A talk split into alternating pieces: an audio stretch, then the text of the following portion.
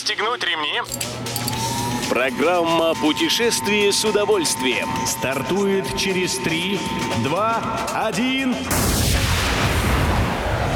Приветствуем всех любителей путешествий, с вами Тимофей Гордеев. Сегодня в программе вы узнаете, что нового покажут туристам в резиденции Кышбабая в Татарстане, когда состоится первый фестиваль Муай-Тай в Таиланде и какова программа железнодорожного круиза в Белоруссию.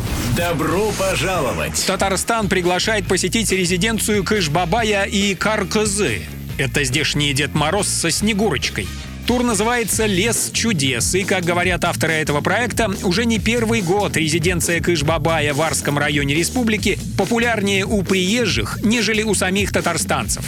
Этой зимой у туристов появится возможность посмотреть опочивальню зимнего волшебника, посетить необычную беседку и лавку чудес.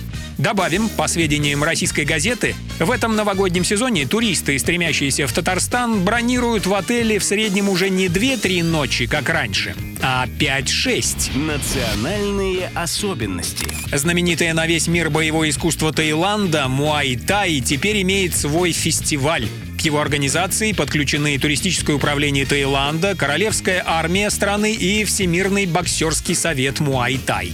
Поклонникам этого вида спорта советуем бронировать отели в курортном городке Хуахин. Первый фестиваль «Удивительный Муай-Тай» проведут здесь, на берегу Сиамского залива, с 4 по 6 февраля.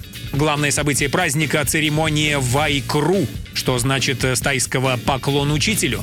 Как сообщает Fun Sun эксперт, собираются устроить самую массовую церемонию в мире. В Айкру проведут 5000 боксеров Муай-Тай. Рельсы-шпалы. В новогодние праздники можно будет отправиться в железнодорожный круиз из Москвы в Белоруссию. Как говорят в компании РЖД Тур, следующая такая поездка намечена аж на 23 февраля, поэтому четырехдневный круиз, стартующий 2 января, редкая возможность увидеть празднично украшенные Брест и Минск. Как сообщает Ассоциация туроператоров России, в Бресте, помимо общепринятых экскурсий, туристов ждет поездка в поместье белорусского Деда Мороза, которое находится в Беловежской пуще. А в Минске в программу добавили загородную экскурсию в парк интерактивной истории «Сула». Любой из выпусков «Путешествие с удовольствием» можно послушать, подписавшись на официальный подкаст программ Дорожного радио. Подробности на сайте дорожное.ру. Дорожное радио вместе в пути.